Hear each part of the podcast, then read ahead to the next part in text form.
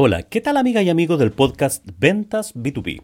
Bienvenidas y bienvenidos a un nuevo episodio, aquí donde hablamos de negocios, de emprendimientos, de gestión, de marketing y por supuesto de ventas. Así es que te dejo invitado a que escuches este episodio número 275, donde hablaremos de la delegación ascendente o de quién es el mono.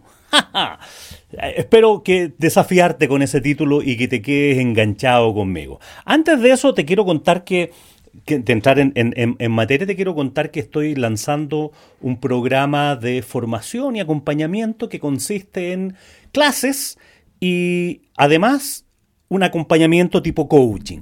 Y esto tiene un programa que tiene varias sesiones, ahí lo estoy planificando y así que si quieres saber más de él, Escríbeme a, mi correo julio arroba Está dirigido principalmente a las 3E, empresarios, emprendedores y ejecutivos, pero también pueden incorporarse gente que está en el mando medio, que va a ocupar cargos en la dirección comercial, gente que es responsable por los resultados particularmente de la primera línea de, de ventas. Así que te dejo invitado a que si te interesa saber más acerca de estos programas de capacitación y acompañamiento, me escribas a mi correo julio y te atenderé y te contaré y podremos ver tu caso particular, ya sea para un curso para tu equipo comercial, para ti, un programa de coaching, en fin, lo que tú, lo que tú estimes en este, en este ámbito de, de negocio, de lo que hablamos en este podcast. Hablamos de negocios y ya lo dije, sobre todo especialmente de ventas, ventas B2B business to business. Vamos a lo nuestro, vamos a este episodio 275 donde vamos a hablar de la delegación ascendente o de quién es el mono. A ver, el tema de la, de la delegación ascendente tiene que ver con, con aquello que uno se puede encontrar con aquellas jefaturas, gerentes, jefes de, de, de mandos medios que están siempre con mucho trabajo, dedicados a temas hiperoperativo y lleno de cosas pendientes, lleno de asuntos pendientes. O sea, ¿y a qué se debe, digamos? Y, muchas veces uno ve a la gente que depende de ellos, que están bastante tranquilos. Están, hacen su trabajo, pero no sienten ese agobio por temas pendientes. Eh, y, se debe probablemente a una de las causas que tiene que ver con la delegación. Supuestamente, si tú tienes gente bajo tu estructura, que dependen de ti, subordinados los vamos a llamar en este, para estos efectos, claro, en ellos tú tienes que delegar las tareas, pero te encuentras, te has visto casos en el que tus subordinados delegan en ti. Bueno, esto, esto es lo que pasa muchas veces, digamos, ¿ah? porque no existe una claridad o, el jefe buena onda que, que, a todo dice que sí, a nada dice que no. Como, como, como decía Pablo Milanés, eh, y, se, quedan, se van quedando con un montón de cachitos. En, un um, artículo del eh, Harvard Business Review, escrito en el año 1974, este estaba el artículo este Who's Got the Monkey? o ¿De quién es el mono? y en el fondo lo que hace este, en este artículo se grafica muy claramente gente que anda con, le vamos a decir, algún problema, algún pendiente, alguna cosa, una tarea, le llama al mono. ¿Ya? Le llama al mono. Entonces cuando una persona anda con un problema, anda, anda con algún tema, anda con un mono en sus hombros. Y lo que tienes que hacer es resolver el problema para sacarte ese mono del hombro. Ocurre que en la práctica muchas de las personas que andamos con algunos monos sobre el hombro, para seguir con esta analogía que hace, que hace estos autores, ¿no es cierto? Eh, William Honke y Donald Was, el año 74, ellos lo que, lo que dicen es que las personas andan buscando a quién pasarle el mono. o sea, ¿cómo hago para que el mono salte de mi hombro al hombro de otro si yo no soy capaz de resolverlo, o porque no tengo las herramientas para resolverlo, o porque no tengo suficiente conocimiento, o porque no tengo suficiente autoridad. Entonces, tengo un mono sobre mis hombros y tengo que pasárselo a alguien que lo pueda hacer. ¿Y quién mejor que mi jefe? ¿Quién mejor que mi jefe? Entonces, hay una cultura, hay una costumbre de las personas que delegan en su jefe. Y eso es porque el jefe le gusta alimentar a los monos de sus subordinados. Pero ¿cómo me va a gustar? Claro, porque si no, ya habrías creado algún sistema para que tus subordinados sean capaces de resolver sus propios monos y no anden saltando, haciendo saltar esos monos sobre tus hombros. Dicho de otra manera, probablemente tienes gente en la cual delegar, pero tú no sabes delegar. Y al contrario, esas personas sí saben delegar, aunque, aunque, no, lo aunque no tengan personas a quien delegarle, entonces que sean sus subalternos, entonces finalmente terminan delegándole al jefe. ¿Y qué pasa con eso? Y esto, y esto te lo puedo graficar eh, de una forma casual, como lo hacen en este, en este libro, en este artículo de Harvard Business Review.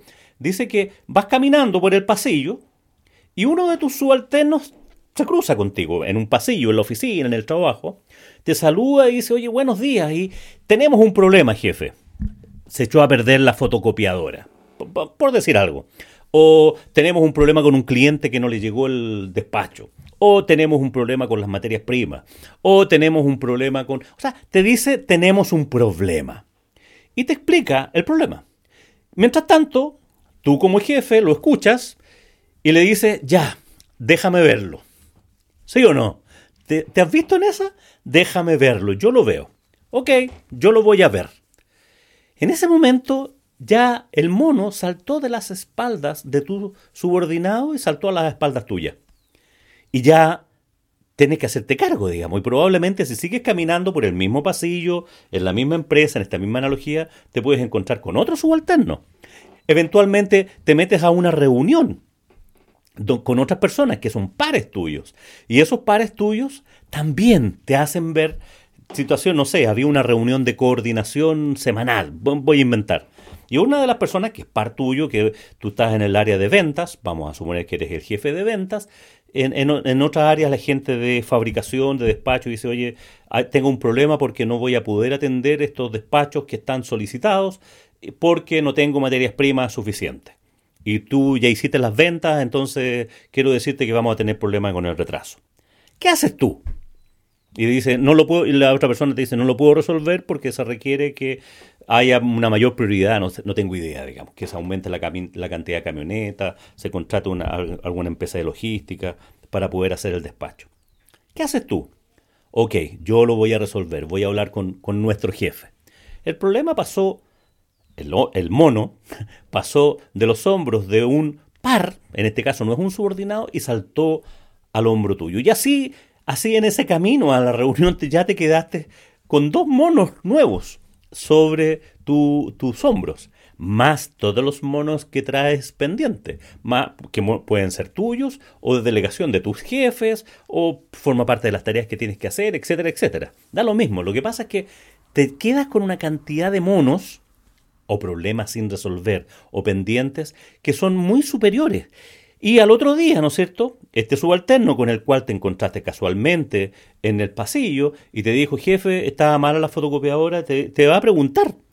te va a decir, jefe, ¿vio el tema de la fotocopiadora? Lo resolvió y también te va a llamar la otra persona. ¿Y resolviste el problema que teníamos con los despachos? O sea, te empiezan a pasar la cuenta, te empiezan a pedir cuentas en lugar de tú empoderar a las otras personas y darte cuenta de eso. Bueno, este, esto es lo que se llama en, en, administración, ¿no es cierto?, en gestión de empresas, la delegación ascendente.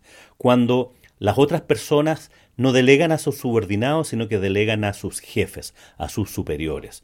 Evidentemente hay cosas en las cuales nosotros podemos pedirle a nuestros superiores porque están fuera de nuestro alcance. Pero cuando son cuestiones operativas, cuando son cuestiones que podrían, la pregunta que tú podrías hacerte cada vez que te intentan pasar el mono, darte, primero, darte cuenta del truco. O sea, estar atento a la jugada, porque esto no es, no es, no es que hay una mala intención detrás, sino que hay un tema de cultura, de costumbre. Y dicho de otra manera, tú has alimentado esa costumbre, ese concepto de delegación ascendente y que te traspasan los monos. ¿De quién es el mono? Entonces, la primera pregunta que tú deberías hacerte cuando te encuentres con algún subalterno y, veas este intento, o un par u otro, o cualquiera puede ser. Esto te puede pasar con tus hijos, te puede pasar con tu esposa, te puede pasar con, en fin, en, en todos lados te puede pasar. En el fondo, temas que pueden resolver los otros te los pasan a ti. Date cuenta de eso, o sea, presta atención a esas conversaciones y cuando vayas a quedarte a cargo de algo que tú supuestamente no te correspondía, porque ibas por la vida sin esos monos, y le estás prestando la espalda para que esos monos de las otras personas salten sobre tus hombros, entonces, mm, ¿qué, qué puedes hacer? Bueno, primero darte cuenta, darte cuenta, o sea, atender, escuchar más con una sintonía más fina. La segunda pregunta es, oye, esto que me están pasando a mí, que me están, este intento de pasarme el mono, ¿es porque realmente la otra persona no es capaz de resolverlo? ¿Qué tendría que hacer para que fuera capaz? ¿Debería darle más autonomía? ¿Debería tener políticas un poco más amplias? ¿Debería permitir eh, delegar de mejor manera? ¿Explicar, ampliar los ámbitos de delegación? ¿O derechamente está fuera de sus ámbitos y lo tienes que ver tú? Entonces, y esto pasa, por ejemplo, en, ventas, pasa mucho con el tema de los descuentos. Cuando la política es que, oye, si alguien pide un descuento, pregúntele al jefe eh, hasta qué punto llega eso. A lo mejor hay descuentos que vale la pena eh, tenerlos definidos por políticamente y aquellos que excedan ciertos montos, darlos. O situaciones, eh, este, cuando están llenos de situaciones especiales, que hay, hay muchas, demasiadas situaciones especiales y no hay una norma. Entonces, piensa en eso, piensa en cómo están hechos los procedimientos, cómo están hechos los, las estructuras de los límites. Eh, para, hacer esto, hace, hace algunas semanas atrás eh, estábamos hablando en el podcast, ¿no es cierto?, acerca de la eh, autonomía o independencia. Entonces, claro, no se trata de dar chip libre para que todo el mundo haga lo que quiera, pero ampliar ese espacio, porque si no, finalmente el único que se queda haciendo cosas operativas, repetitivas, que no tienen, no le aportan valor a la organización, eh, eres tú. Eres tú. Porque no eres capaz de decir que no, no eres capaz de devolver esta cosa. Aquí lo primero que deberías pensar en cómo, cómo transformarte en un frontón, no, no por dilatar decisiones, ¿no? O sea, y no por escabullir la responsabilidad, sino más bien hacer que las personas se puedan hacer cargo.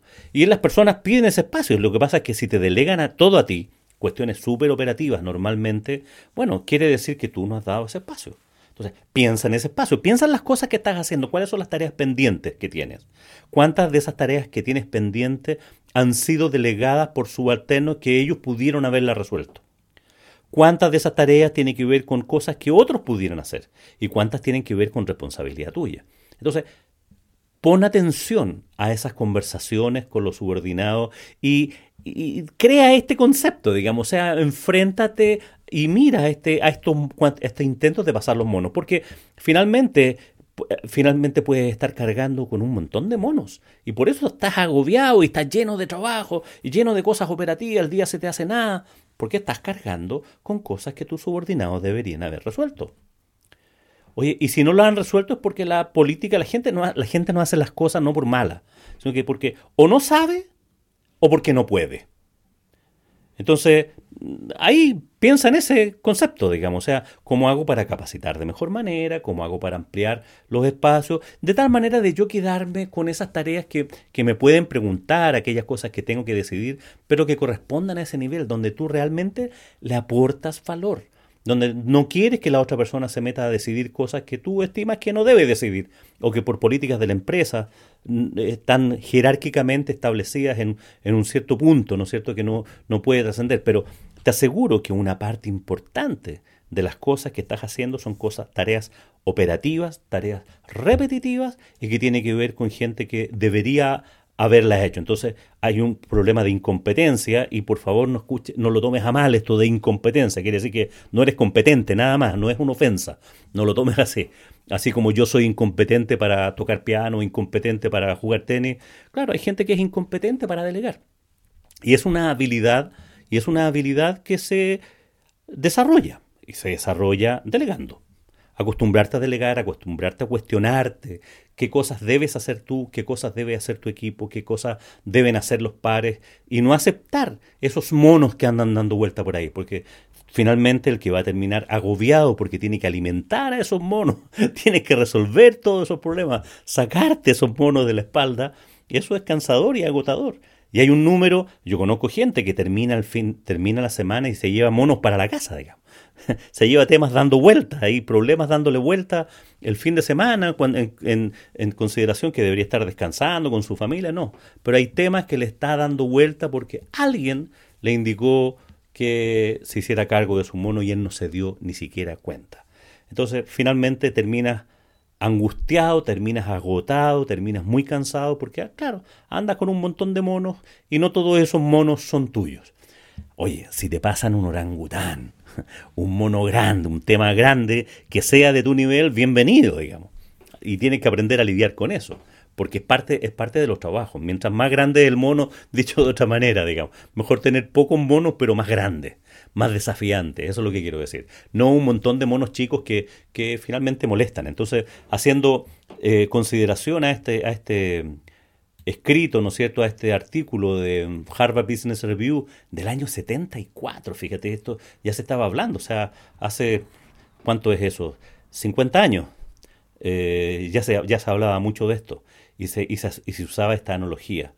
Eh, así que, bueno, espero que te haya servido que le des una vueltecita porque sirve para hacer gestión, sirve para ser más feliz, sirve para hacer más, más cosas, que te vaya bien, que te vaya mejor.